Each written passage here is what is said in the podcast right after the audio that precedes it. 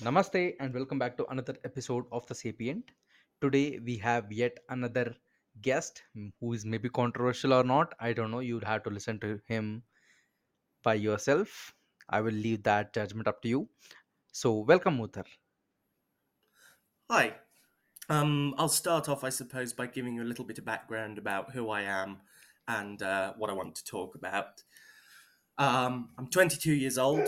I've just finished a master's degree in law at the University of Edinburgh.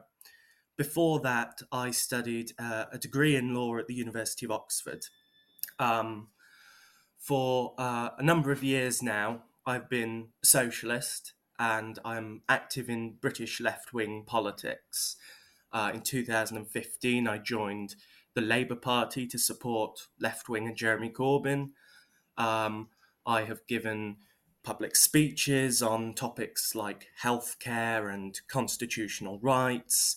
Um, I have been been active in the Labour Party, trying to support them to get elected for a number of years. Uh, until last year, I left the Labour Party in protest at its new leader, man called Keir Starmer. Maybe I'll go into a bit more detail about why later on. But effectively, I'm here to talk about my ideas around politics and especially socialist politics. Um, and perhaps sort of address why left wing politics has been stuck in a rut now for so long, why left wing parties in countries like Britain and in other places like France and Germany um, and, and all across the world really are not doing as well as one might have hoped they are. Uh, and my hope is to talk a little bit about why that is uh, and what I think the future is for the left in politics and why we need to change our vision and come up with new ideas going forwards. Um, any any questions on that? I suppose I'm not, I'm not too sure where to take it from there, so I'll, I'll hmm let you jump in. So, why did you like leave the party when you you could have just stayed in there and you know like tried to made it right? Well, it was a difficult decision for me, and I'd I'd agonised over it for quite a long time. I, I suppose to answer that, I'll have to give a little bit of background on sort of what's been happening in the Labour Party over the last couple of years. hmm So when I joined it, or, or most of the time when I was a member, the Labour Party was led, as I say, by a man called Jeremy Corbyn. Uh, and he came from the old left wing of the party, um, very sort of traditional left wing Labour Party values. Um, and, and his policies were things like, you know, nationalise public services like railways and energy companies and water companies and take those into state control. He wanted to uh, redistribute wealth, increased taxes on the wealthiest 5% of income earners and uh, large corporations and spend more money on things like healthcare, education, and, and stuff like that. Um, so, very, very sort of, in the modern sense, uh, traditional left wing values. Um, but then uh, the Labour Party lost Britain's most recent general election, which was held in 2019, just before the COVID pandemic started. Um, and they lost it very, very badly. Um, the Labour Party got um, about 200 seats in Parliament, and, there's a total of about 650. The Conservative Party got its largest majority since the 1980s. Uh, of course, after that, he resigned uh, and was replaced with a man called Keir Starmer, whose background is in he was a human rights barrister and he was in Britain the Director of Public Prosecutions as well before becoming a Labour MP.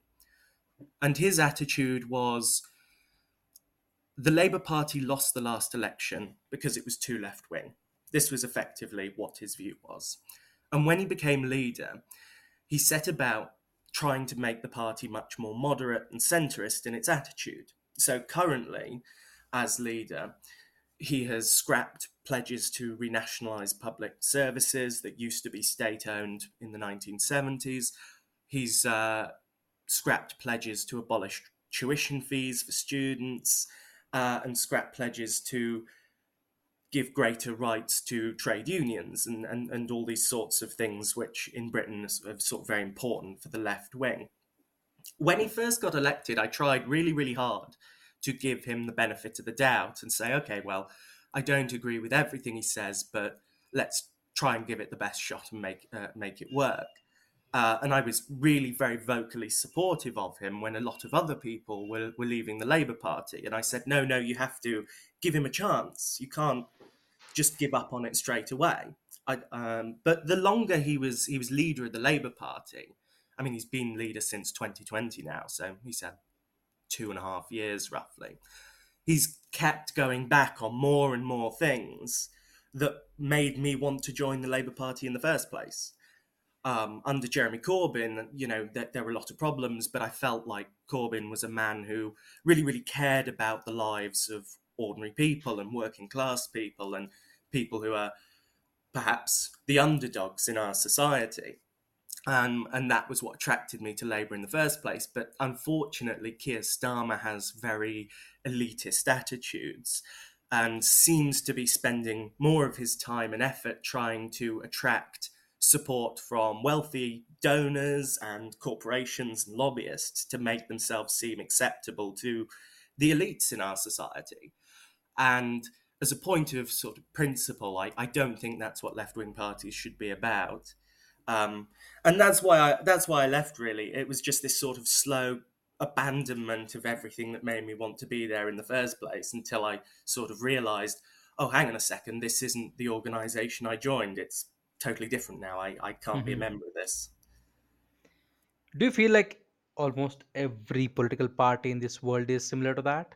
It's like it's like there is this line in the sand and it moves up like further or back whenever it is like it suits them yeah yeah I, I i definitely get that sense i think what's happened in the modern world is ever since the fall of the Berlin Wall, the uh, the end of the Soviet Union. I mean, we can debate the the rights and wrongs of that. I think the Soviet Union did a lot of bad things, but whatever you think of that, since the end of the Cold War, left wing political parties, especially, have been on the retreat and have been abandoning more and more of their policies. And you see this really, really strongly in Europe.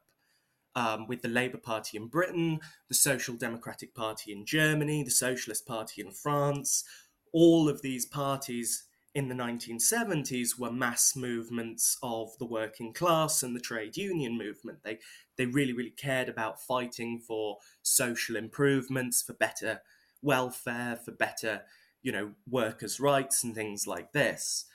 But since the 1980s and the sort of right wing revolution brought in by Ronald Reagan in America and Margaret Thatcher in Britain and various other world leaders, and then the end of the Cold War just shortly after that, it feels like the left wing are out of ideas and can't appeal to the people who used to vote for them and can't appeal to new voters either.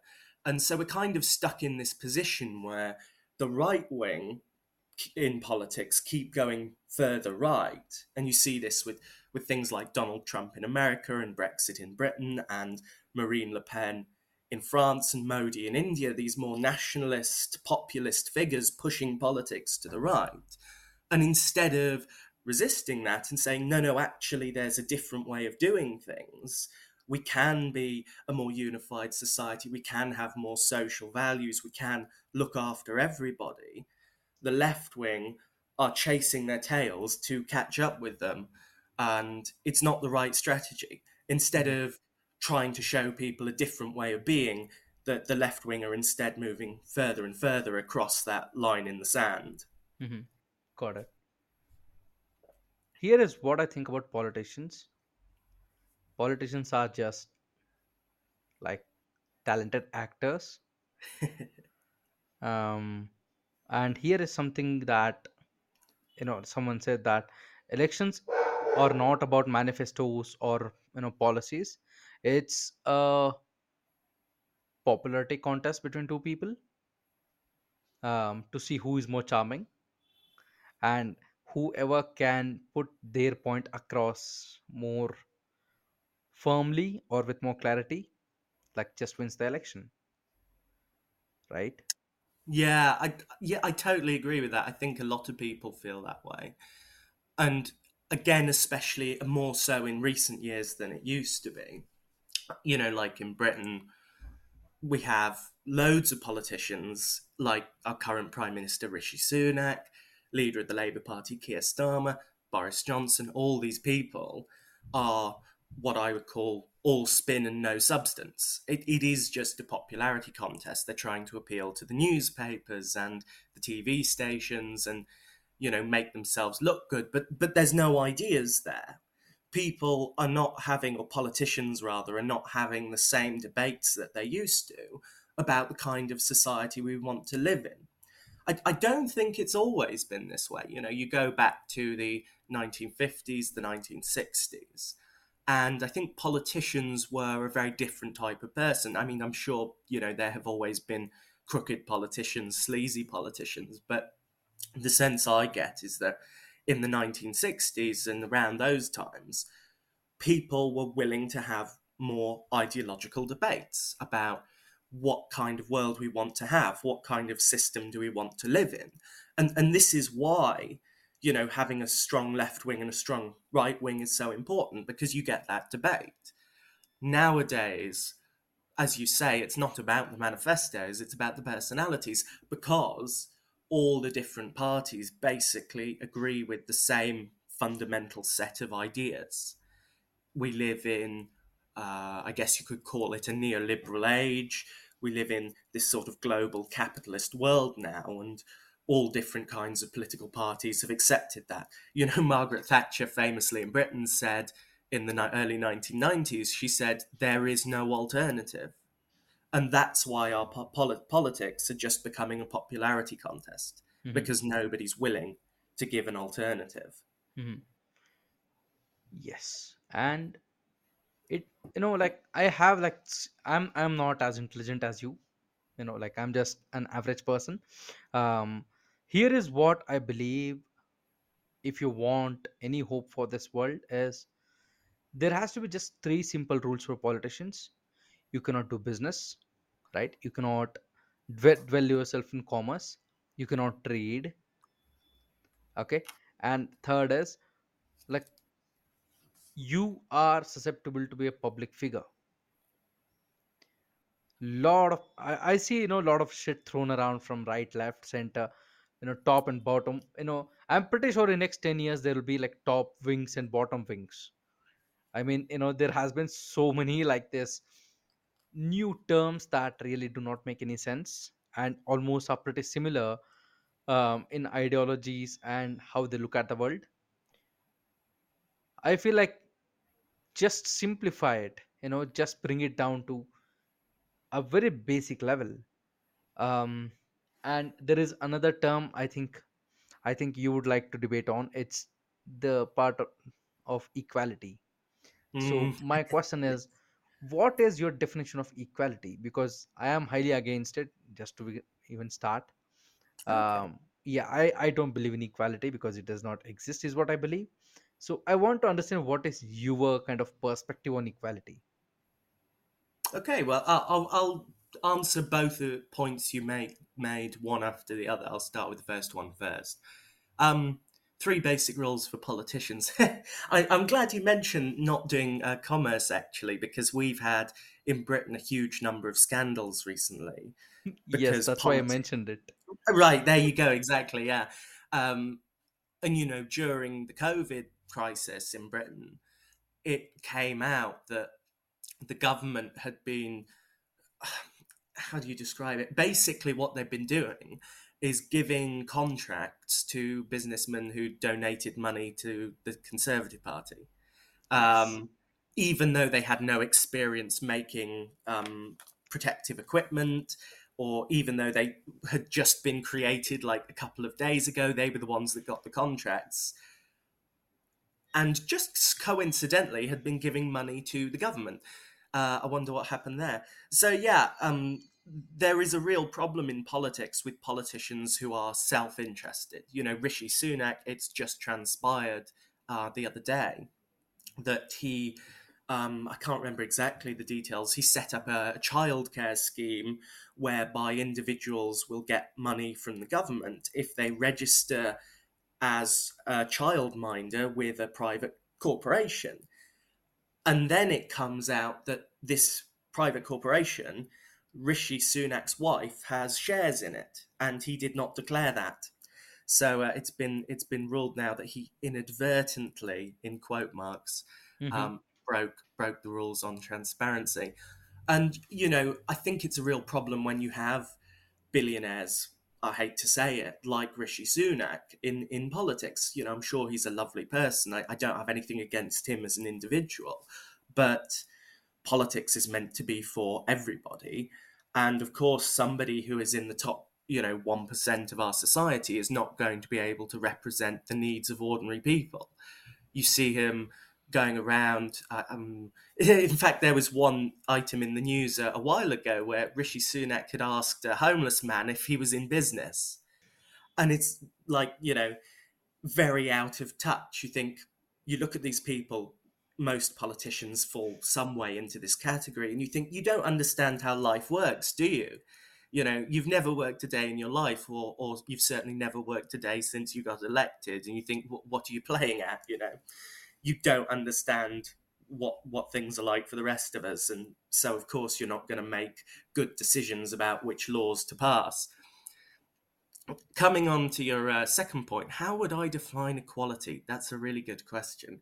Um, it's a really difficult issue. Out of curiosity, before I answer, I would I would love to know from you, um, how would you define equality? Like, and why do you think it, it doesn't exist or, or can't exist, rather? Because I, I, here is this very simple like logic that um you know like people in progressive mindset don't do not understand at all one simple thing that people do not understand is people are not equal by any means people are different and here is a like spoiler alert for my audience men and women are different. Totally different. So when when usually feminists progressive feminists talk about equality it's a dystopian future that they're talking about. Um, because whenever i have seen the topic of equality comes up then they gave the smart ass answer of you know what it's not equality of result rather than it's equality of opportunity. And i'm like you are the dumbest like person i have ever talked to or spoke to. Um here is why. You see when there is there is this whole conversation of equality right? You know big e- equality. Nobody talks about pay discrepancy in fashion industry nobody talks about pay discrepancy in hr that is human resource nobody talks about pay disparity in nurses in different countries between men and women what they always talk about is C suits, you know, like CEOs, CMOs, and blah blah. And then this they talk about equality in terms of higher positions that is having quota in you know parliament, um, local boards, and all these things. And I'm like, yeah, that's literally the I think that's the definition of cherry picking.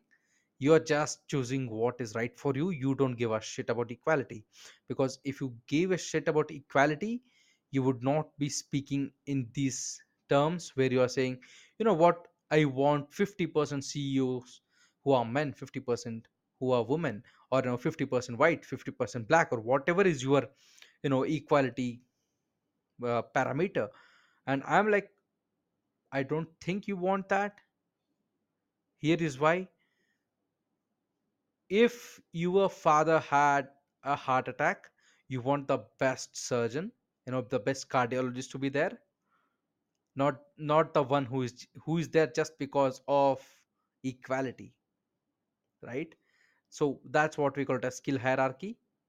And when people talk about equality they always forget this skill hierarchy that people have it's this famous bullshit story by oprah winfrey um, i think you might have heard of it where she quit a show because she was getting paid less than a man to do the same job right Okay, my question is if you truly believe in equality, did you make sure that all of your staff was always paid the equal amount?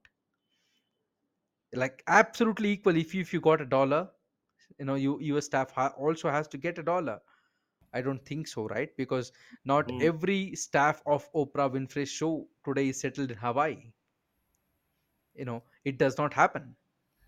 So this whole idea of equality is just is just like a it's like it's like a bullshit scam that people want to do just either because they're just feeling fucking depressed they don't have shit to do or because they are eyeing for those positions that would not be available to them otherwise Interesting. Yeah, I, I see where you're coming from.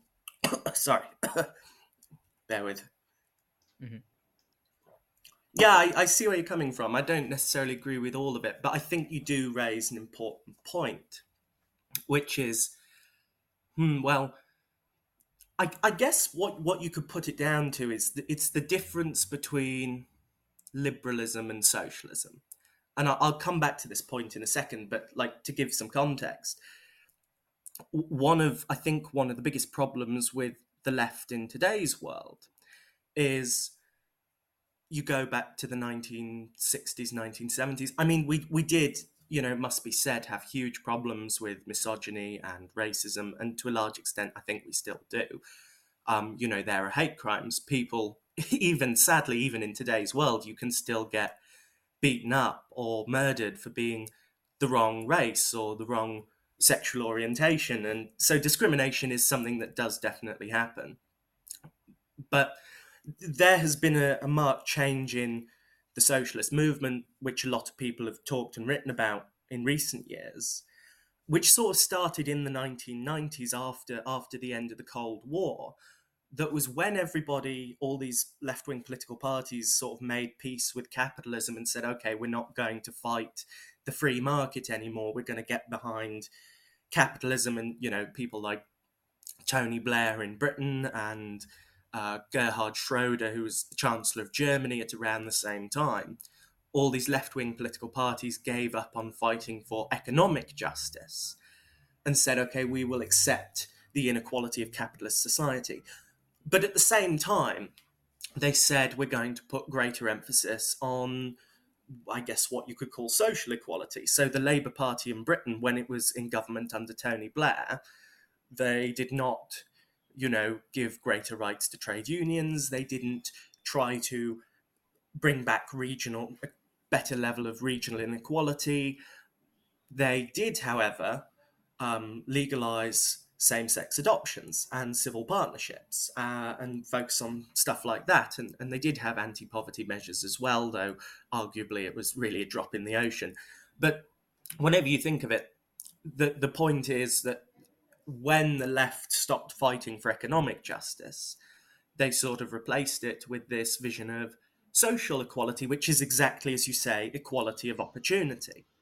Everybody is not equal under capitalism. There are extreme inequalities of wealth, but everybody should have an equal chance, regardless of race, regardless of sex, regardless of sexual orientation, and so on. And I think sad to say, a, a lot of working class voters abandoned left wing parties because of this, or at least in part because of this, because they saw these left wing political parties supporting right wing economics and making the poorest poorer and the rich richer, and then spending a lot of time talking about say as you say feminism and, and i really don't i don't think feminism is a bad thing in and of itself I, I believe everybody is born equal in the sense that you know nobody should be discriminated against. I, I hope that that's an uncontroversial principle. Nobody should say you know not be allowed to get a bank account because they're a woman. Everybody should be able to vote. Things like this. But what the the left stopped doing was trying to challenge the huge inequalities of wealth that existed under capitalism, and this left a lot of people behind. Uh, and when you see, you know, huge amounts of people in formerly, you know, left wing working class areas like Pennsylvania in America, the north of England here, uh, who used to vote for left wing parties and now vote for right wing parties, this sort of sense of abandonment is part of the reason why. Uh, and they have this sort of view which is, you know, oh, these um, bloody liberals are spending more time talking about black people and women than about the real working class. And I think it's a cynical view and it's a bitter view and it's not very helpful to anybody, but you can chart where that comes from. And it comes from the failure of working class political movements to stand up for economic justice and to challenge these massive corporations that that really control the world in a certain sense. Um, but where we go from here is is very very difficult because I I do think you know most people accept in principle that there is a certain sense of equality we have to strive for. But it's very, very clear at the same time that this modern notion of equality is very half baked. It's as you say, um, it, it, it's very shallow and insincere. You know, why are we talking about having 50% of corporate boards be women when those same corporations are chasing farmers off the land and, you know, murdering trade union leaders? It's like we've got our priorities wrong. Uh, and this really is, is the difference between liberalism and socialism.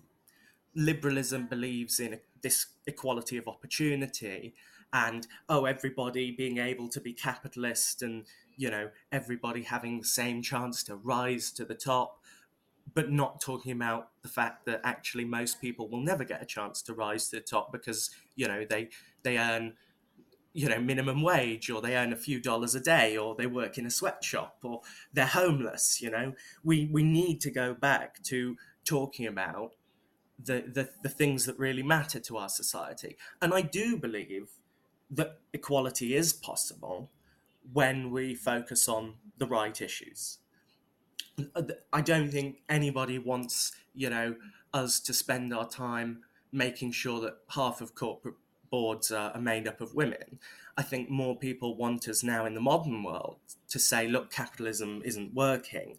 There's too much poverty. There's too much inequality, uh, inequality of wealth, and this doesn't help anybody and you know you can see that yes there are certain things that affect women or affect ethnic minorities perhaps more deeply than they affect white people i i, I honestly i don't have any statistics to hand to, to back that up but I've certainly seen it reported on by, you know, the Trade Union Congress in Britain and the British Medical Association that there are genuine problems with, with you know, racial and sexual discrimination. But the left needs to talk about that as well as these other issues of economic justice. Mm-hmm. And I think that's that's how you bring people together. That's how you bring people together. Mm-hmm. Is it, instead of turning left wing parties into this very cosmopolitan, middle class sort of liberal party, a real socialist party is one that stands up for everybody and says we need to tackle, you know, the problems at the root cause mm-hmm. instead mm-hmm. of tackling the symptoms. It's, it's the it. difference.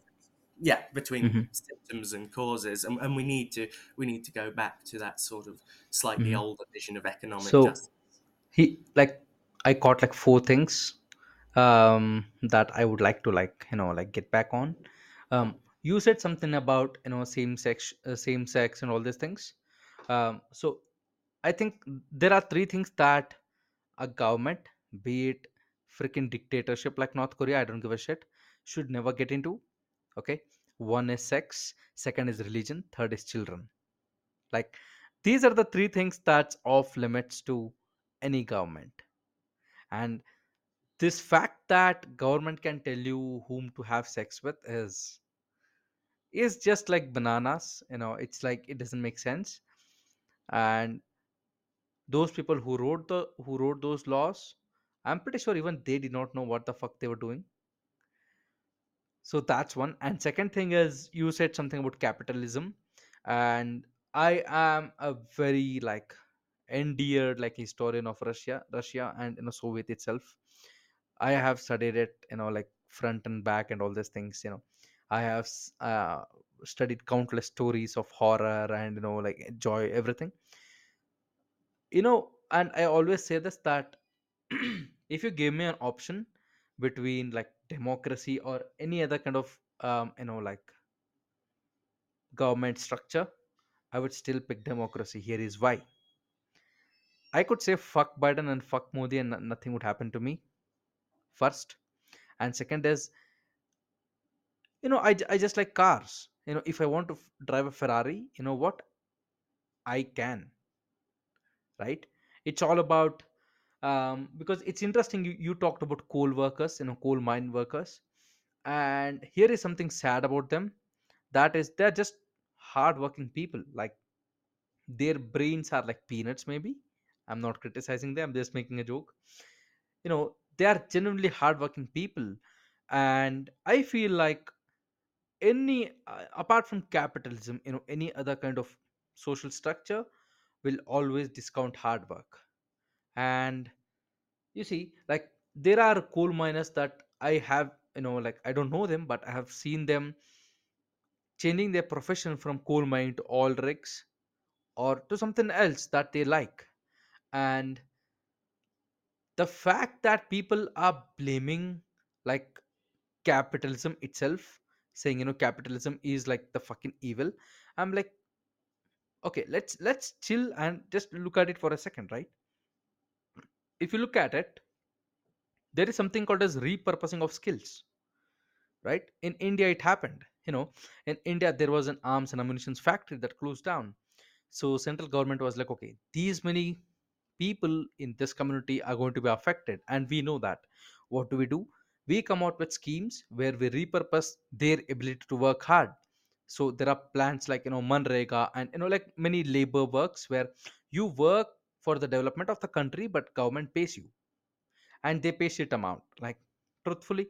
But that's an option right? If you have nothing something is better still.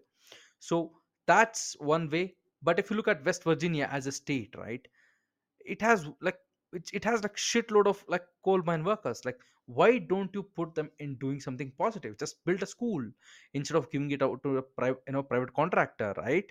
You train people you train and you know people who are willing to work hard will always learn faster. And i feel like you know like it's not the fault of capitalism it's the fault of politicians and the way our governments are set. Because as you said with rishi sunak you know like he fucked up big time now isn't it? And um you know people think that they're smart when they do something wrong but they're not um it's like you know there is a famous proverb in india that when a c- cat is going to drink milk you know that cat is going to close its eyes thinking nobody is looking at me you know but everybody knows that that cat is stealing milk right? So it's the same point of view that we have to like change our governance in order to help people like be better. But um yeah like that's my point and and the last point like i want to tell you like from what you said is that you know like people talk about india in a very bad thing like you know like it's a fucking third world country blah blah blah like whatever right?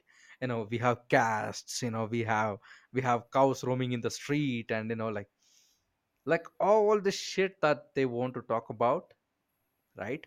Yet there is 0.2% of homeless people in india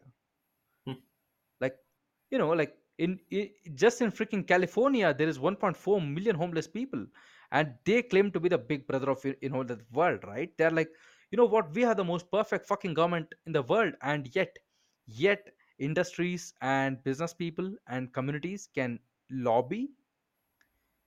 I always say lobby is lobby is like legal bravery. Oh yeah, it's awful. right? It's like you know what Uther, like just give me like i don't know like a thousand pounds you know like okay what what crimes have you done? Okay you're pardoned just like you know like just go do the crime again.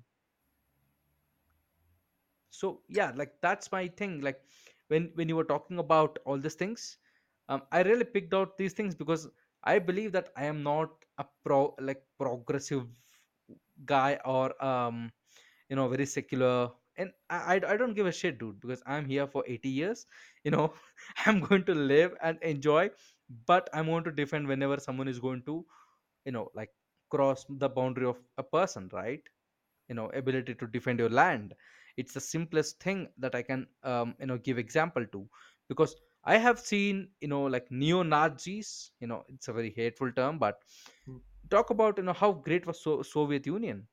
I was like, no, it was not because you could not even own land. Right, yeah, yeah. I think I think you raise a number of interesting points. Um, start starting off with what you say about coal miners. Yeah, um, re- real problem with it. Um, in Britain, one of the biggest biggest um, mistakes that Margaret Thatcher made as prime minister in the 1980s. Well, I mean, uh, I mean, it wasn't really a mistake because it was intentional, actually. Um, but they they closed down. They basically ended the British coal mining industry.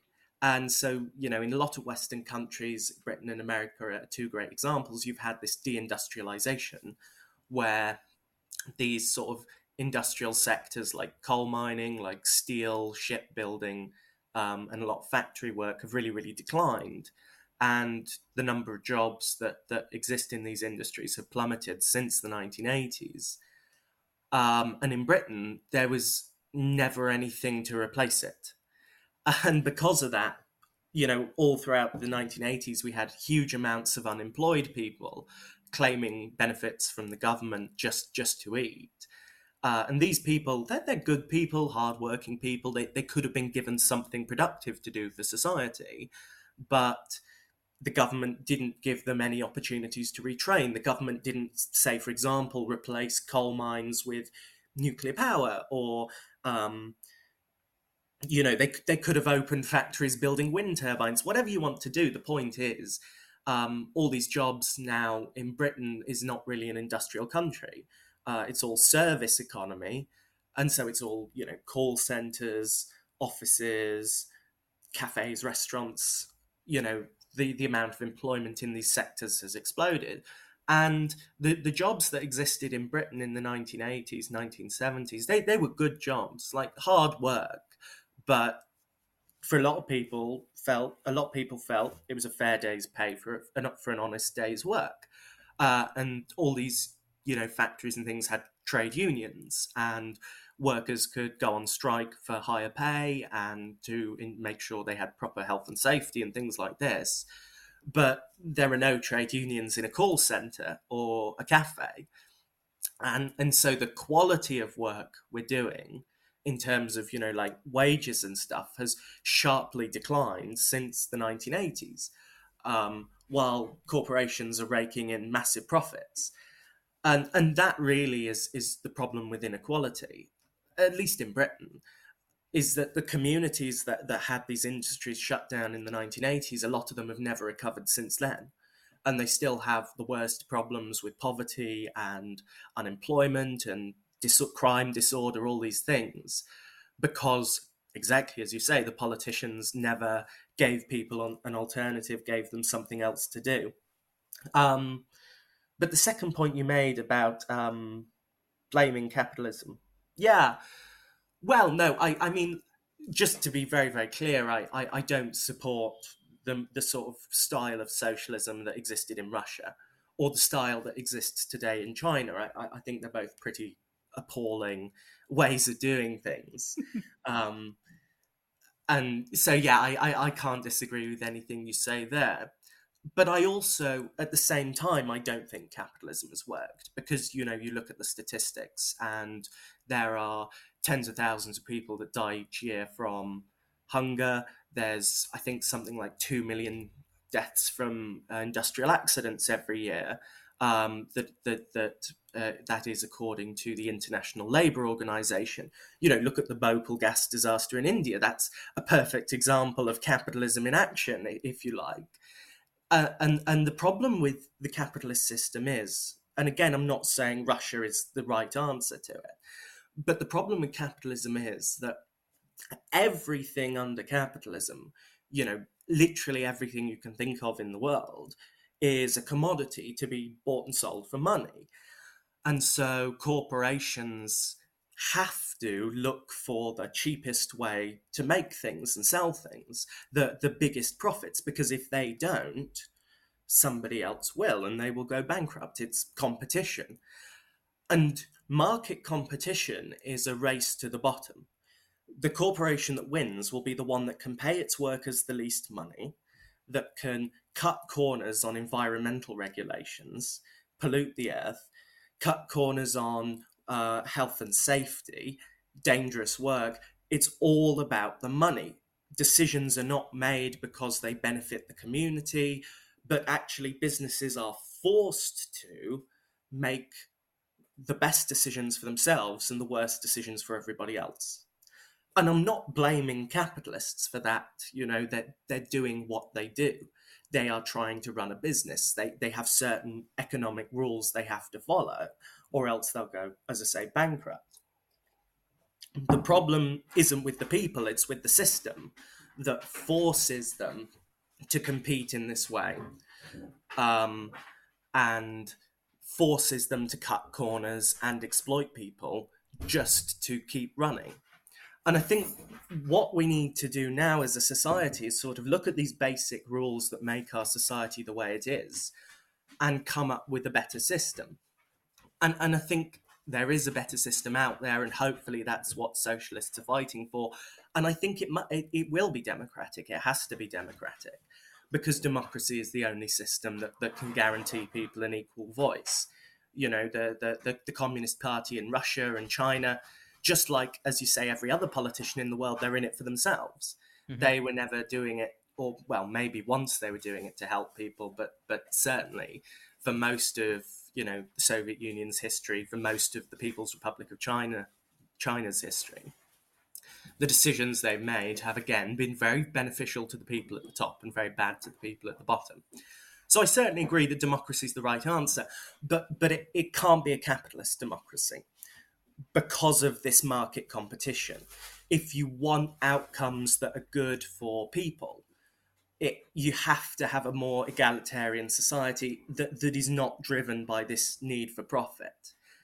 Um, so yeah, that's that's what I'd say on that. Really, I, I think it's about a new way of doing things. It's not about going back to, you know, the Soviet Union. It's it's not about authoritarianism or telling people how to live their lives it's about saying, look, we, we shouldn't live in a world dominated by corporate profits. We should be mm-hmm. making decisions because they're good for people, not not because they're good for corporations. Mm-hmm. And here is what I believe um, out of what you said. Like, I understand and I agree that you know there has to be a better way of doing things.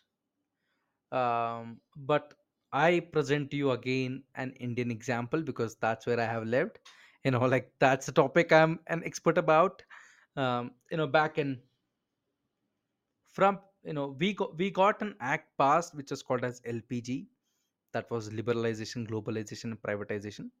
That was back in 1996 that opened all doors for india. Like whatever india is today it's because of that. Any development that you have seen now. Now what happened is um you know just like literate history 30 seconds thing. Um, in from 2000 to 2003 we started becoming heavily dependent on china for manufactured goods and services. So it was like okay if i can build something for 10 rupees or let's say uh, 1 pound you know china is able to do it for 80 cents you know like extremely cheap right? And for almost until 2013-14 we were extremely dependent on made in china. Like it went to an obscene level where people would not purchase products from made in india. You know they would they would think this is an inferior quality and a lot of companies suffered during that time. But but in 2014-15 when the new government came in they said you know right you know what? Like this circus has gone long enough. So we are going to you know like put some kind of contingency plan where we are going to systematically yet slowly you know get rid of this bloodline that is running from china.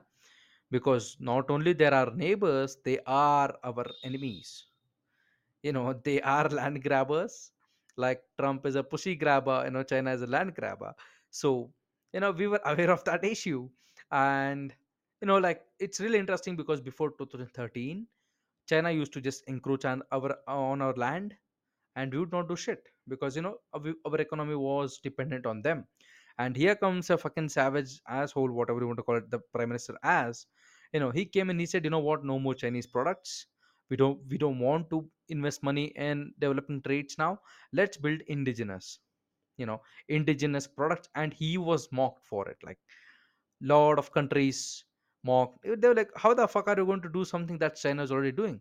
And he was like you know what? We will have higher costs on the product. And that's what we saw. You know initially indian products were costly little bit compared to chinese products. And even till today in some um, categories you know that kind of price difference exists. But we as a country decided that you know what? Like we are going to be indigenous and control our economy where our people are not losing out. Um, you know because before that it was just importers and exporters making money. Now even the retail person who is who is selling you know stuff on the streets is earning money because it's indian made product. And because tariffs are different you know he's going to get lower margin and you know subsidies and etc etc right? So you know i just want to give this out as an example to those people who are listening. India is not a perfect country by any means um, but we found out a way to make this adjustment from you know extremely export oriented unit where we're just running numbers. You know as you said you know just profit oriented businesses. From there we went to something like indigenous like we are like okay you know what? It's going to be costly. It, it might suck a little bit at the start but we are going to develop you know everything on our own. And like i know i am talking too much as a as a host but you know um, this is something that we've always learned because if you look at india india's history united states always hated us. I don't know why. Okay. It's like it's in it's in their dna they have to hate us. So when we went to them asked for you know because we have our own space agency. So we went and asked for um, vacuum engines and they were like you know what? You you might use it for a um, you know like a terrorism purpose. Sorry C- you were saying something congratulations on the recent moon landing, by the way. thank you very much. Um, i I just want to give you one small fact about it. Um, everybody says you know like this particular mission was very cheap right? Um you know like it's very economical and that and this. So i just want to give you one small idea of how uh, like cost efficient it was um i'm just calculating. Yeah. So you know like per kilometer how we uh, when, when you rent rent a car you know you you measure the cost per kilometer right? Like how many Mm. kilometers did the car run? And you know you divide the cost by that. Um you know a seven seater car in india if you if you go on a rental it will cost you somewhere around 22 rupees. Uh, tw- per kilometer that's around 21 uh, uh, 0.21 pounds okay? And here is like isro's figure. They went from earth you know from the moment it launched to the moon at just 0.15 pounds per kilometer. That's the cost. Oh wow, that's impressive.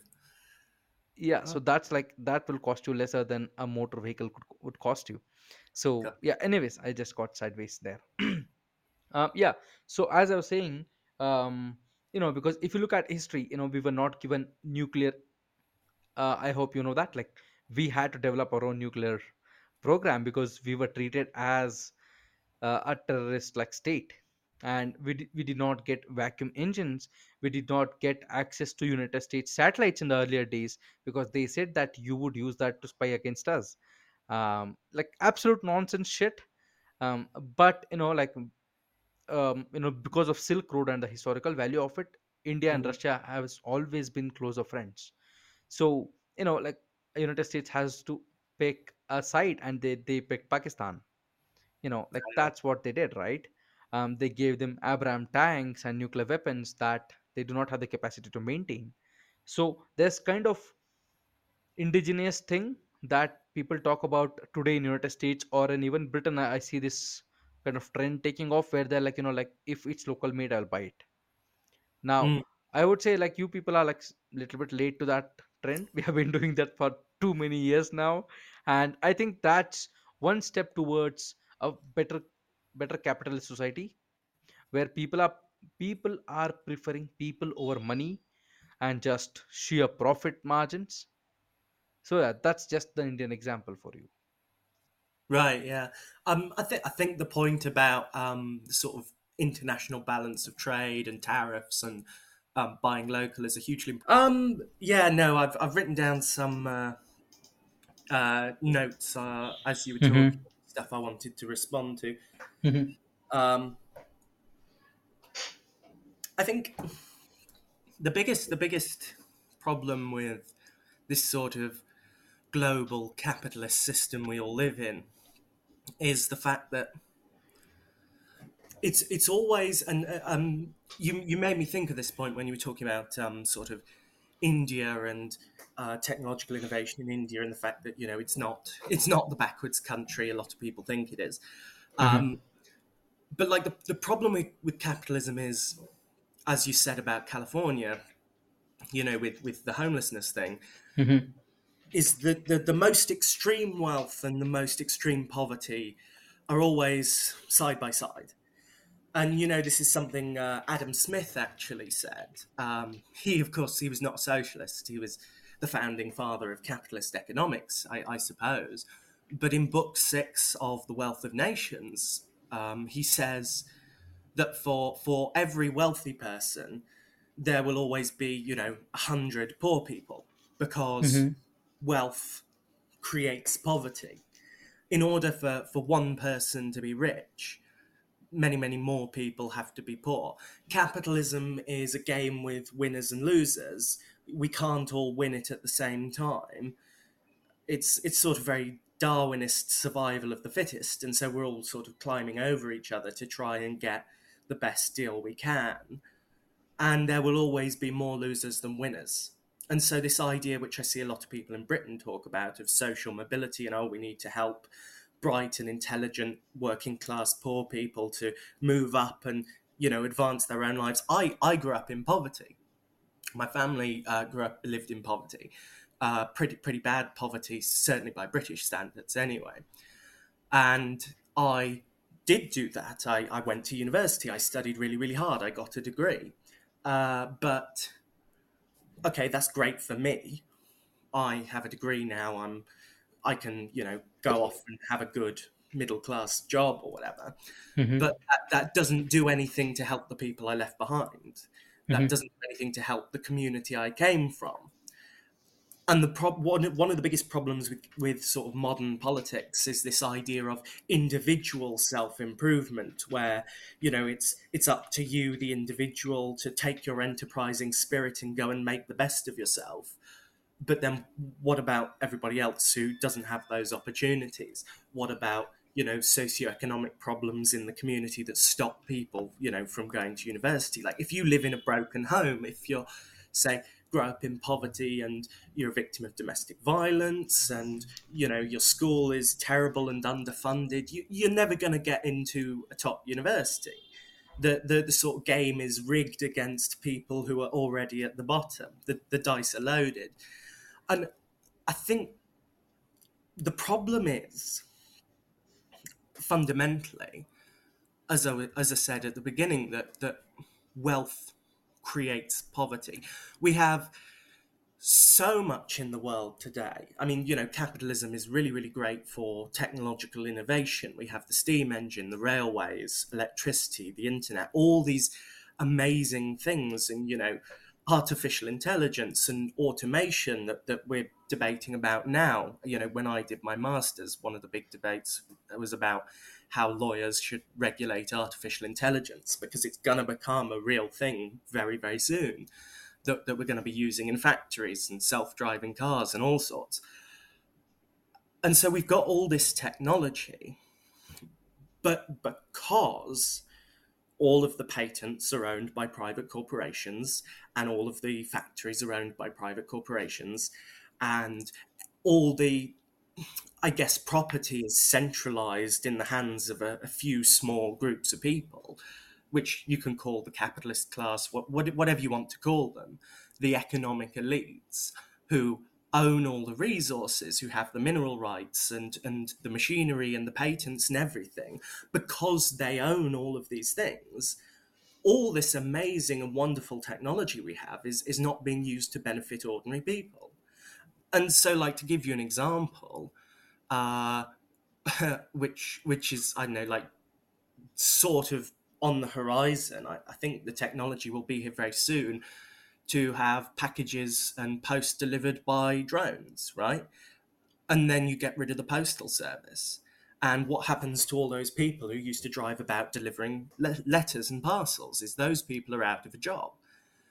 Uh, and they have to, you know, cope as best they can, try and find another job, probably with a lower salary, or retrain, which is a long and expensive process for a lot of people, or, or go on to state benefits and ask for a handout from the government. It's mad to me, and you know, to, to all socialists really, that, that we live in this world where technological advancement actually is bad for people because it means they lose their jobs and their livelihoods.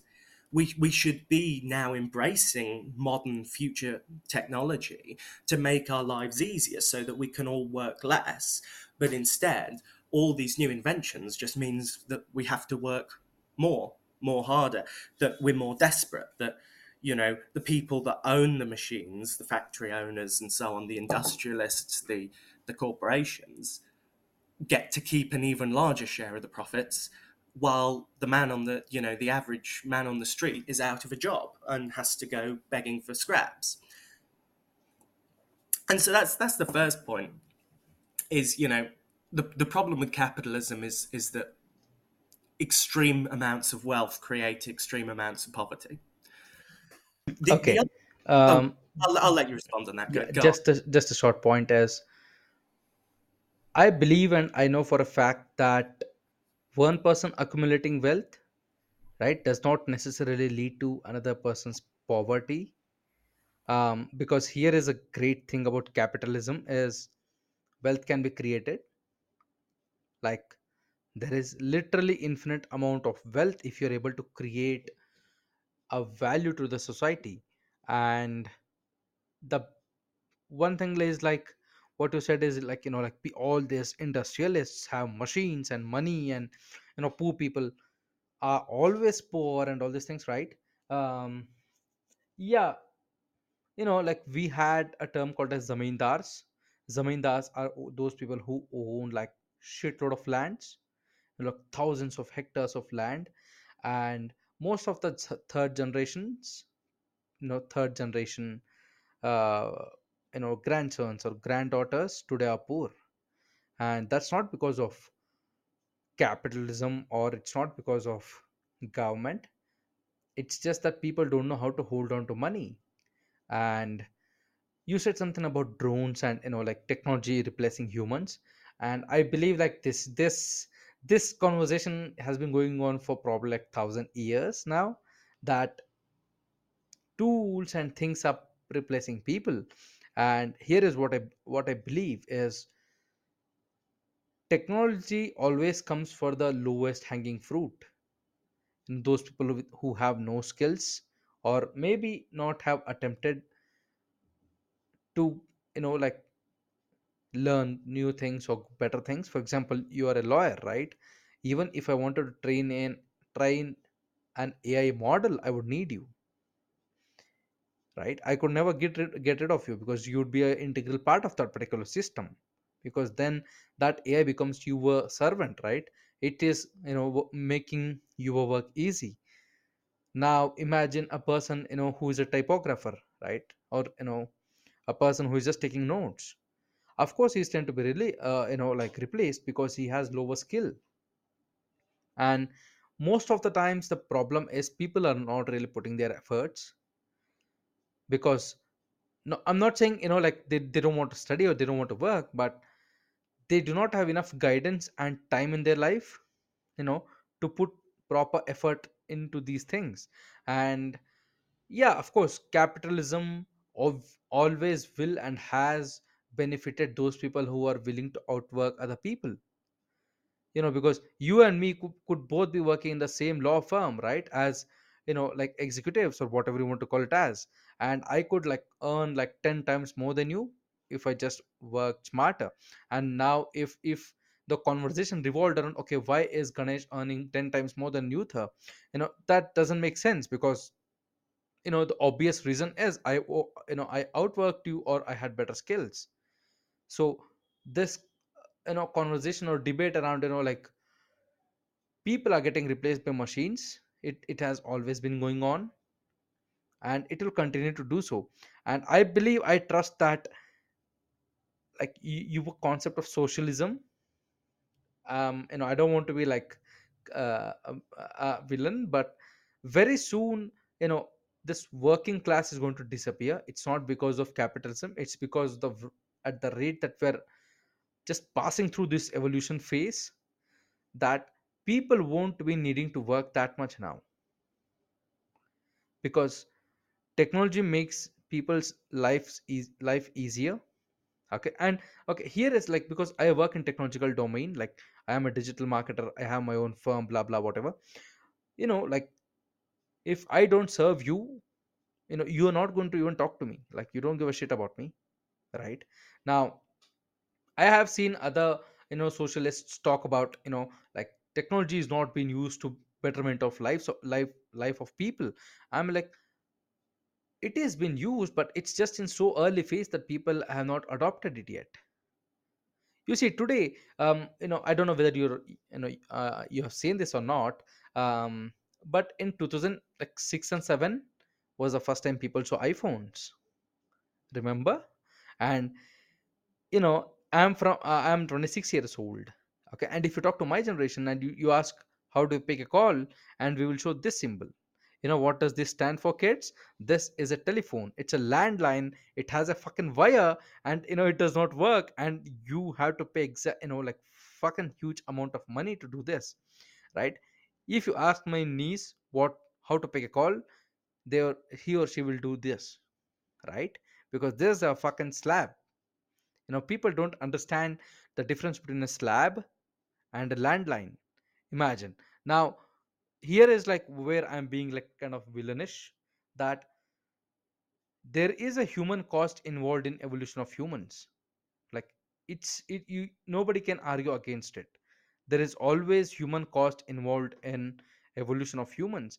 And yeah unfortunately you know like hardworking people who just want to keep working hard and not smart always get caught in this where they're like okay i don't know what the fuck to do now and i know this one skill that is to drive around and to deliver and i don't know what to do now now that's the kind of you know like situation they have gotten themselves into but here is where i am grateful for um, you know capitalism you know totally going against your narrative I did not study digital marketing.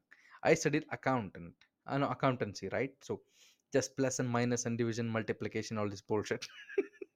you know, like how to book balance books and all these things. Now I picked up digital marketing as a passion and I developed it as a skill, right?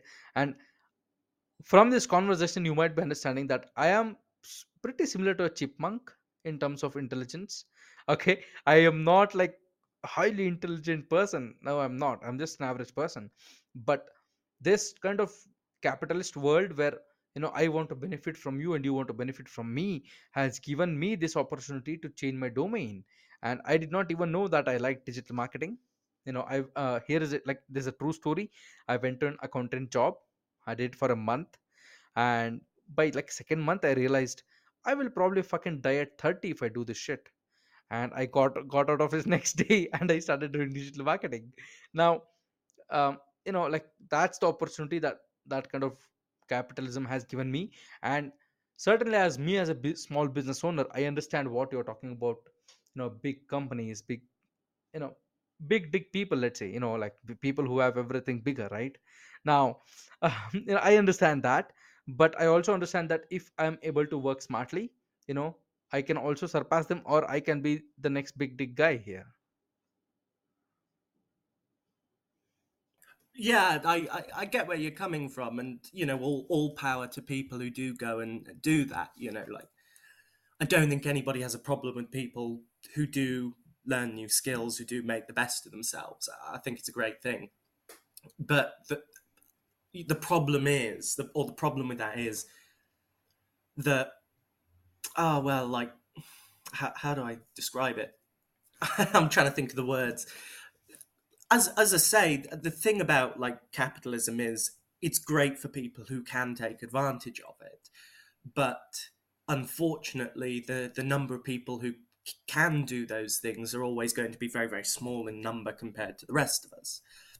And there's always always going to be this huge number of people who get left behind. And i totally agree with you. I think you know these traditional working class jobs industries are on the way out. We, we're going to have a very very different economy in the future. But the problem is not not everybody can learn to be a lawyer. Not not everybody can learn to you know go into IT tech whatever. And what do you do with those people? Because they're going to be out of a job. And i'm not saying that's a bad thing. I think technological progress is it's a fact of life. It's a good thing. It, it makes the world a better place. But like hmm, you know like you go back to the victorian the first industrial revolution in britain in the sort of early 1800s and when factories first started being created uh, a factory worker would earn i don't know like two can't, I can't remember the exact figures, but point is, first factories, right? They were skilled jobs. You had to learn a skill to work in a factory, and so these people were quite well paid. But then, forty years later, by like 1810, 1820, factory workers earned barely anything at all because of the spinning jenny and huge, huge advancements in the ability to pump out, you know, cloth very, very cheaply in textile mills. And so all these skilled workers got de skilled by innovation and new technology and suddenly found themselves living in absolute poverty, unable to feed their families. And, like, yeah, it's fine to say, well, I'm all right, Jack. I, I can do it. But not everybody can. And, and not everybody will be able to. And I know you say that yourself, you recognize that there is a cost to human evolution, that there always has been in the past. I, I don't think anybody would disagree with that. You know, I think on balance, most people would say that the Industrial Revolution was a good thing because we have computers and vaccines and all, all this sort of stuff as a result of it. But it, it does have a huge human cost, and and the question you have to ask yourself is, is it is it worth it? Yes, if it's necessary, but I, I, I think socialists believe that there is a way to do this a way to get technological innovation in a way that doesn't leave people behind so that we can have a society where everybody can take advantage of new opportunities. If like i'm just giving an example if for example you know land resources industrial equipment were under public ownership instead of private ownership and belong to the whole community instead of to these sort of big industrialists that would benefit a huge amount of people because these technological innovations wouldn't put people out of a job. They wouldn't leave people homeless and starving on the streets. Instead of saying, we have a new machine that can do your job for you so get the hell out of here and you know go starve or learn a new skill instead of throwing people into insecurity you could say hey we we have a new machine that can do your job for you now you only have to work 2 days a week instead of 5 days a week and I'm I'm not saying capitalism is is morally bad. I think it's a fact of, as you say, human evolution. It's a stage of society. But now that we have so much advanced technology in the world, we create more than enough food to feed everybody in the world. We have, you know, more than enough economic growth and productivity to, to, to spread around so that people don't have to go hungry or you know live in houses that are falling apart why don't we use the technology we have to provide for, for everybody instead of just the select few that, that can look after themselves? Because the rich will always be able to look after themselves and small business owners like yourself and you know mid, white collar professionals like me will always be somewhere in the middle, floating around. Sometimes you might go up, sometimes you might go down. The, the economy is a very unstable thing. But we can provide for everybody we can, you know, have a society that works for everybody, why wouldn't you if you have the opportunity? I guess that's that's the question I'd be asking is what is the valid reason against it? And my worry is that, that the only reason I've ever managed to identify that people would oppose, you know, equality on, in that sense of the word is because it's beneficial for a handful of people like Jeff Bezos and Elon Musk, and fair play to them, you know, they are the cream of the crop, but they shouldn't be allowed to control what happens to the rest of us.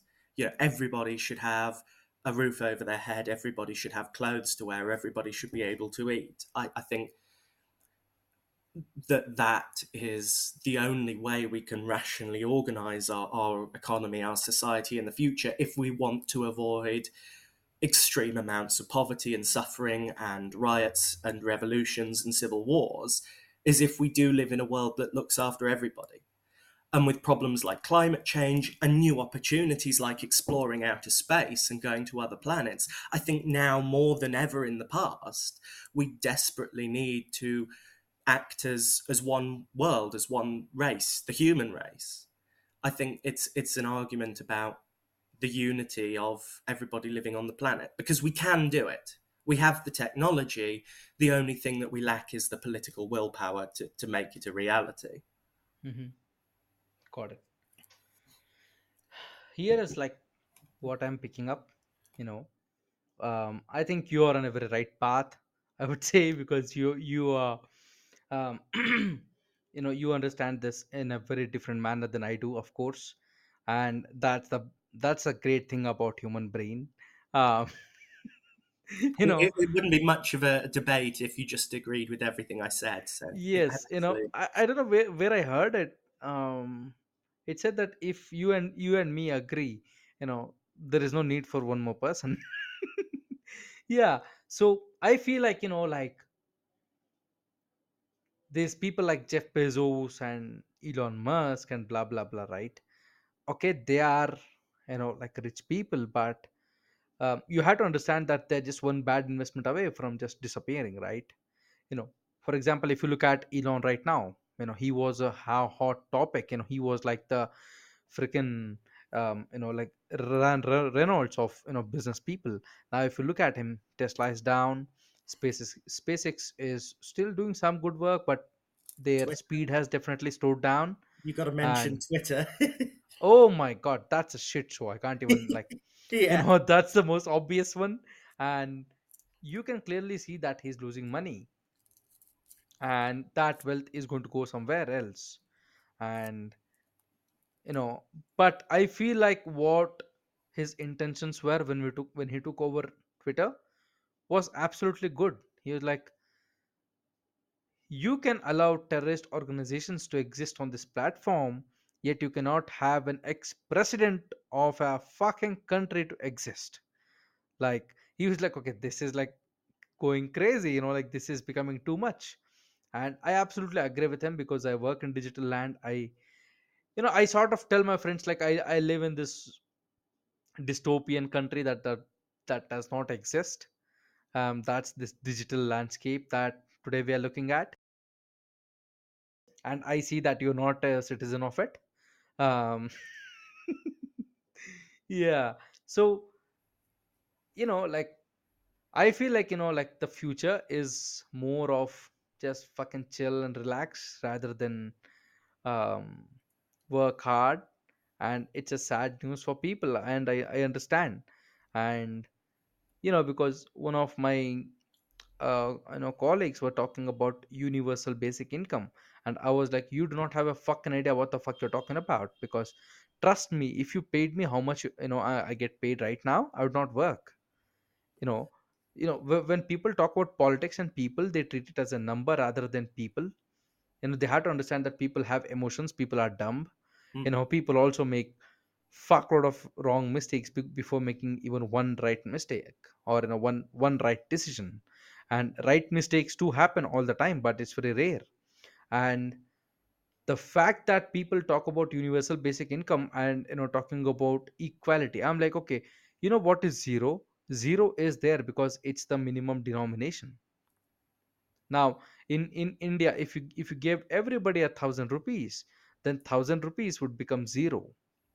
Mm, like people do not understand that about economy right? You know when when people talk about universal basic income i'm like you talk about quality of life you talk about stuff that they would require rather than money. You know if you said okay you know what? If everybody received 5 kilo of rice that makes sense you know what? Okay because people need to eat okay 5 kilos might get them through 20 to 20 20 to 25 days of food right? That's something that you know anybody any any any even even a donkey can get behind. But when people talk about money as an incentive when they say you know what Uther, you and me you are a doctor I, I am a fucking hobo. You get a thousand dollars i get a thousand dollars why the fuck would you work right, exactly. Yeah, yeah, yeah. yeah, I, I think I think you're absolutely right there. I'm I'm not personally in favour of the UBI, but it's an idea a lot of socialists seem to quite like, and I never understand why. For for exactly that reason, I don't I don't think it would work. I think what what we should be talking about is you know universal services, like you say, you know, food, water, electricity, um, housing. All these services should be provided to people as a basic human right um, and and that's a far better solution than just giving people a bunch of cash and saying go spend it on wha- whatever you want. I mean, but like at the same time, um, yeah, I think you you mentioned um, oh that that was it. You mentioned Elon Musk and people like that. Yeah, they are just one bad investment away from from losing it all.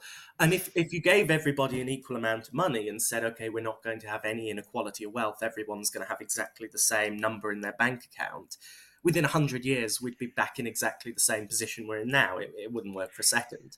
i I think i think you're overestimating humans capacity just give us like two years yeah, yeah, well, I I think you might be onto something there.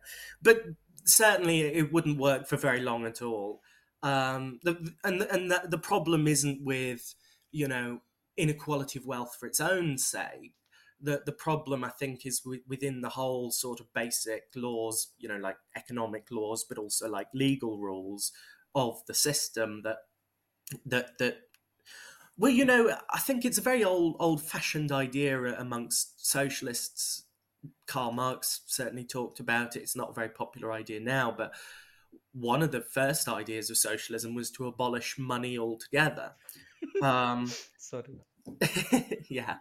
And I think, you know, it would be great if we could be in a position where that could happen. There are people who say it can. Um, there's uh, the World Socialist Movement, which is mainly based in Britain. There's a group called the Socialist Party of Great Britain who say that socialism means uh, a moneyless global commonwealth. And they so how actually would have we a trade like yeah, it's, it's a good question. I'll answer that in a second. But um, I was just going to say first, they sorry also yeah do have a branch in India called the World Socialist Party of India, based hmm in Calcutta, as it happens. Um, so yes you you know go. the state the state where um co- co- communist people take shelter huh? Oh, right, really? uh, yeah I see, I see. So these these ideas are out there. I, I'm I'm quite in favour of a moneyless society myself. I think you know it could work. Um, the question about trade is is the question everybody asks me is you know oh how how would we buy and sell things how would we trade things but the whole point of a moneyless society is um, that you don't need to trade things and and the thing about this idea is it can only exist now you couldn't have a moneyless society a thousand years ago in the middle ages because we did need to trade things to survive.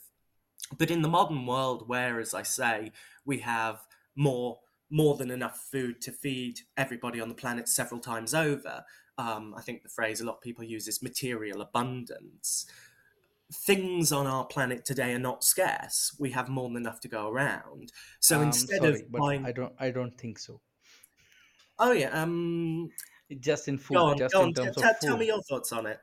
Okay so i am heavily into farming like i understand farming way too much um okay. um, you know natural farming organic farming chemical farming whatever the fuck you want to call it as like i have studied like agriculture way too much um, because i'm passionate about food because the day it stops to rain we're all fucked you Mm, know? Yeah. our iphones can't do shit then you know um so yeah um i i truly think that there is not enough food in the world um to go around. If everybody was fed you know how much they should be fed uh, yeah that's that's literally not possible. Um i mean we would need heck load mode of work in science to achieve that.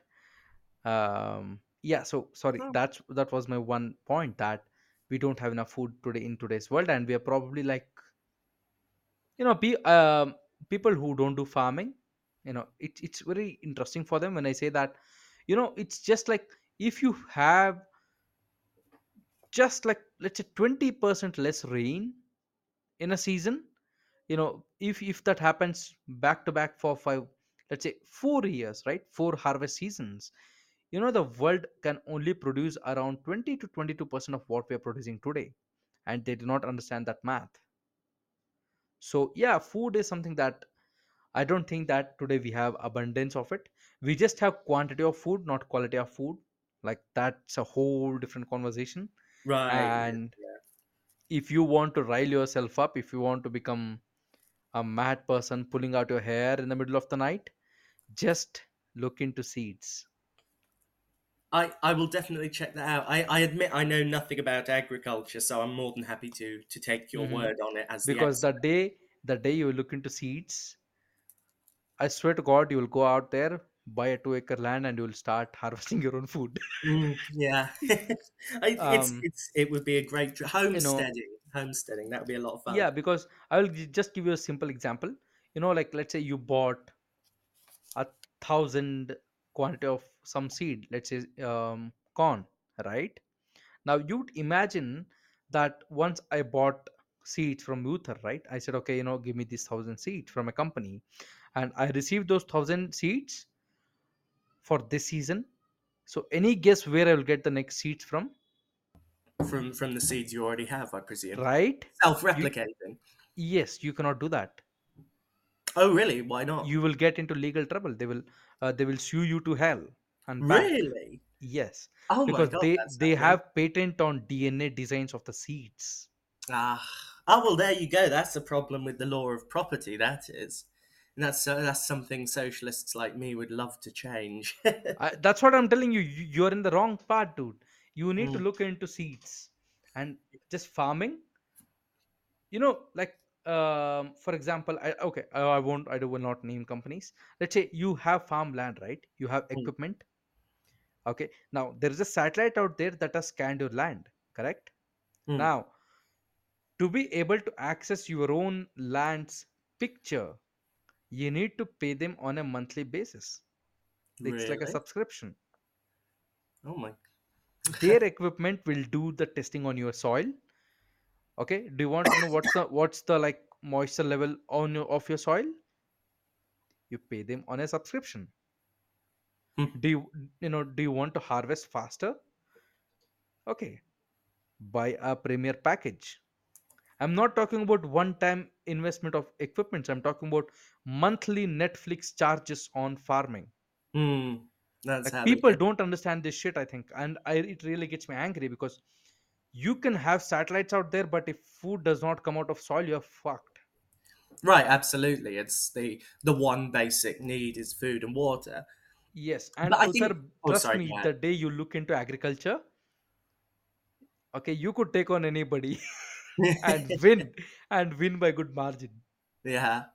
Oh, fascinating. Thanks for sharing with me. But you know that that stuff about you know subscriptions for for s- farming services and private corporations patenting seeds. This is this is a perfect example of w- w- why I think we should have a socialist system instead of a capitalist one. Is because if these technologies and these you know patents were owned by everybody, if they were common, commonly owned by you know the, the the heritage of mankind, and everybody could you know go out and use their own seeds, crops, whatever equipment without having to pay somebody else for it, you'd be giving people the opportunity to become self sustainable. And and that's what socialism's really all about at the end of the day. Yes, it's equality, but it's also autonomy, giving individuals the chance to live their own lives without having to beg for work from from large corporations or for government welfare. You know, giving individuals the freedom to m- make their own living is what it's all about as individuals, as communities, as whole societies. It's the goal we should be aiming towards. Like hmm the idea that a private corporation can patent seeds is is dystopian, but hmm it's a perfect example of why capitalism isn't working, you know? Yeah, and as we are ending, like to walking towards the end of this episode, I just want to make you question your reality. Let's say, so Hmm. you know how you bought the seeds from a company, and you know you have sowed it in your fucking land. So, do you want that plant to grow faster? Yeah, Then you have to buy the fertilizer from that same company. of course. yeah. And I And presume, you know, you have price gouging and stuff like that.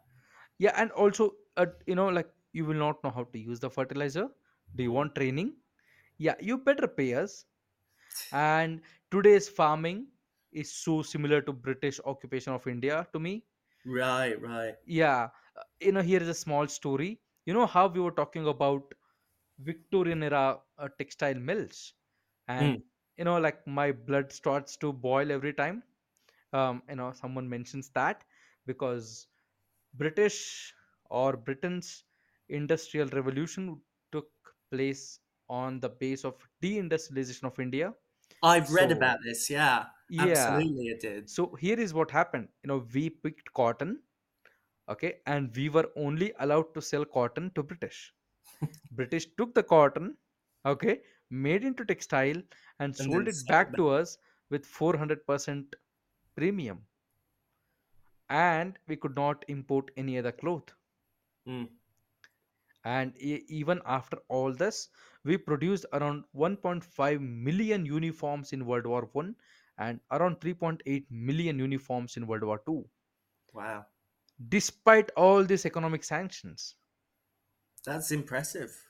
yeah Yeah. so you know in some wavelength you know in some frequency i'm with you i'm like fuck capitalism you know i like that kind of socialism but Yeah. i'm also afraid i won't be able to drive that ferrari if I can promise you a Ferrari, are you going to become a socialist then? yes you you you, you just lobbied me Yeah. yes, not bribed. I did not bribe you. yeah you lobbied me Yeah. Well, un- under socialism, everyone's going to be driving Ferraris, I promise. Mhm. i hope not i hope not No, no. For environmental reasons, we might have to stick with the railways for yeah not that but you know it's like then i would want a bugatti Ah, yeah. I just want something faster than everybody else, you know. Um, and I think this is a nature of human that we are built to overreach, mm, you know, because let's say, you know, I gave you, let's say, two apples and you were able to feed two people. Then you're like, okay, let me get four so that I could, fo- you know, feed four. And then there is, there is no maliciousness in that intention. You're mm. just good intention person. But it's also like you're taking food away from animals, organisms, and maybe people. Right. Yeah, I see what you mean. But let's. I, I'd like to think. Let's hope that we can sort of work together towards a more cooperative society, a less hmm profit-driven society. And I do think that you know, one day wh- when we have the technology, whether it's tomorrow or in a hundred years, let's just get rid of money and hmm let's all work together. You know, because this this competitive society is not working. hmm Yeah. And also, I think I kind of feel that, you know, people need to stop sitting on their high posts. You know, you are a you you are a commie. You know, you are a fucking you know like whatever whatever you know people want to label each other. I'm like shut the fuck up because you eat the same food, you live in the same country, you drink the same water, and Hmm. if the same stream is poisoned, everybody's fucking dead. Like there is no one to argue, Right, yeah. We we all need to work together. And right? I, I agree, you know, we're, we're all citizens of the world in some sense. We all Mm-hmm. have the same basic needs. Yeah, because when people shit on Marxists or you know Karl Marx himself or whatever the fuck, right? I'm Hmm. like, yeah. So what are you gaining by doing that? okay Yeah. you you pointed out five weaknesses of whatever it is right dictatorship but dictatorship initially was a positive thing people Mm. don't understand that and democracy was a fucking evil thing because the initial democracy was built on a slave economy and Right. people don't understand that right? So i'm like okay so what? Like just think that you are also part of history and people people overestimate present. They're like you know what? This is it. Guys this is it. We are here. You know we can have fucking vaccines drink beer and die. And i'm like yeah that's what happened before prohibition in the united states. People probably drank too much. That's how it led to prohibition. Now Yeah. you know like now people will say you know like um you know i want you know people need more land. Yeah that's why you know british built such a big empire even when they did not have people to support it. You know it's that simple. But people pretend like you know okay you know what? Uther, you know you're an asshole and i'm the i'm the great person it does not work like that right? Because i am an asshole and you're an asshole too. You know everybody has their own weaknesses. Yeah. people I I often certainly have a few. yeah and you know people often forget that you know people are just people. And all these people that we look up to like you would look up to winston churchill. And i'm like fuck winston churchill because he fucked over my country. Yeah. right? But you don't see me like out there putting out cancel winston churchill. I, I think a lot of British people are doing that at the moment. It's a big debate. yes yeah, yes. I um think I think we're arguing over the wrong things. I think we're yeah. and also we are we are so like fixated on wrong wrong ideologies we are like you know what? Either i want socialism or i want capitalism or i want fucking dictatorship. Okay let let's try to find a middle ground here. Mm. right? Because let's say if i if i was in british right? If if if if i was a british right now you would vote for left wing i would vote vote for right wing but we would have to live in the same flat. Yeah. right? You know your flat is built with the same cement that my flat is built with and i hope it's a good quality yeah. right? I mean what i'm trying to you know like make people understand is people are just people like they eat shit drink and breathe. It's the same thing that every animal does on this planet. And people become civil when they're developed you know when they're very comfortable they're civil right? Because Mm. Uther, Bill, trust me, if there was food shortage in this world right now, me and you, we would not be sitting down like this, no. No. right? So it's like, it's like you know, civility is necessary for us, but we also have to understand people are just people, you know. Like now, everybody says you know Nigerians are scammers, Indians are scammers. Yeah, you know why? Because it takes lot of brain to scam someone, Mm. right? Sorry, it's it's just a weird joke. It's like you know, um, why are Westerners scammed so easily? Um, because they're self self obsessed. Mm. Interesting. Maybe you're onto something. I don't know. Hey, look, these these scammers are just people learning new skills in the marketplace. Yeah, they're just finishing you demand. out of your own money, and you see, and people people like it's it, people say it's robbery. I'm like, no. If you say that scamming is robbery, then you have not seen a real robbery, Mm. right? Because the degree of violence and the degree of um, you know stress a person goes through a robbery and scam are two different things. Because once once a savage act and another is a magic act, magician's act. You know, That's that's a great way of putting it. I'd never thought of it like that before. right? so it's like people don't and also like why do nigerians do that or you know why do why do people do that why do even indians do that because they don't have other opportunities to use their you know like weird ass brains and they are like you know what let me go scam bunch of people and even they are wrong in their own presumption of saying you know all white people are rich Mm. oh yes, absolutely. I'm certainly not rich. If anybody wants to give me some money, please feel Mhm. free. yes Uh, and you know just to end to end it end with it i don't i don't understand white privilege like you mean you don't understand the idea of it? i don't believe it i don't trust it Mm. Because um you see if it was like all cops are white yes there is going to be a you know like white supremacy or white privilege whatever people want to call it as. But when you have all mixed races becoming cops and you know working in army working as politicians working as policymakers and trendsetters and all these things it's very hard to say that you know only black people are targeted or you know only asians are targeted you know because even in united kingdom you could see that a lot of indians get fucked with because of racism. Yet if you see indians are the most successful immigrants in any country. A it's lot, not because oh, sorry, yeah it's it's not because you know like they are sensitive or you know they have some privilege. It's just that they don't give a fuck because they are they have seen harder things you know because i'm pretty sure you know like if if you rear-ended a person in a car in united kingdom it would not break out into a fight immediately where in india it's show on you know like it's like smackdown right now right God. so it's like you know people have seen badder things and people in developed countries do not understand that Yeah, I know a lot of people talk about these things as like, oh, first world problems. I'm sure there are problems with it. I'm, I'm not an expert. Uther, But he, here here is a simple example I'll give you. If you have ten friends, and because you are from a developed country, I I am willing to bet that at least five to six out of them would be a very diplomatic people. hmm, Like if you ask them, okay, do you like Michael Jackson? They're like, I don't know because he was black, but I don't know he's white. Like you know, fucking diplomatic people, and that only happens in developed countries.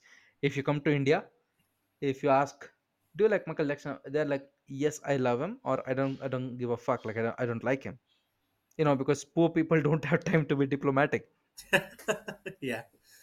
Well, fair enough. Yeah, I've, I've never been to India, but um, yeah, hmm perhaps there's something in that. To me, to me, it's all about class. It's all about you know, where's the money, where's the power. Those are the hmm real questions that matter.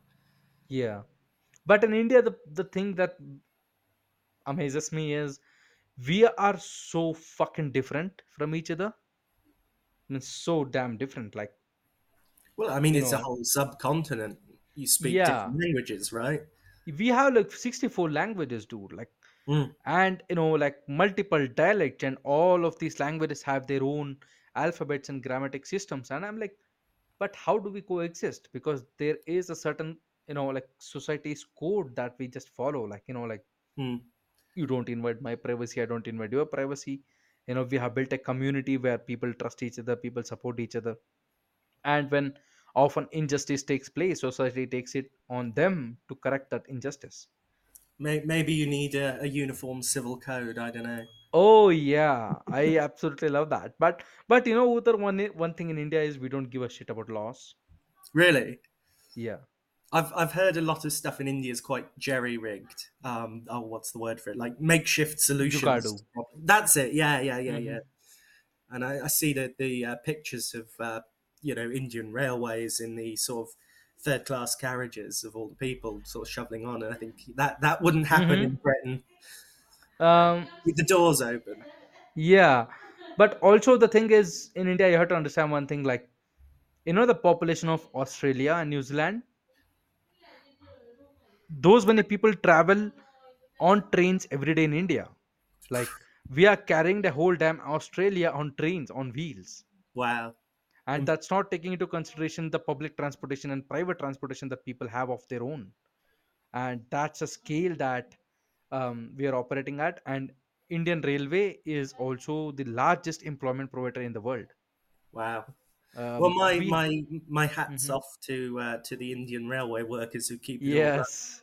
Yeah because there are like 13 million of them. Um, so it's like crazy here and yeah of course if you come from britain you might be like introduced to a little bit of chaos. But in it in india you have to understand it's all like controlled chaos rather than just chaos. Fantastic. yes. And you know like people are far more civil and um, disciplined than you know western media would make you believe especially bcc uh, sorry um, BBC. yeah bbc sorry yeah i i hate that platform so much um i truly hate them Really? yeah i i absolutely hate them like not only me but majority of indians hate bbc Oh, right, um right. Interesting. Do they say it's biased?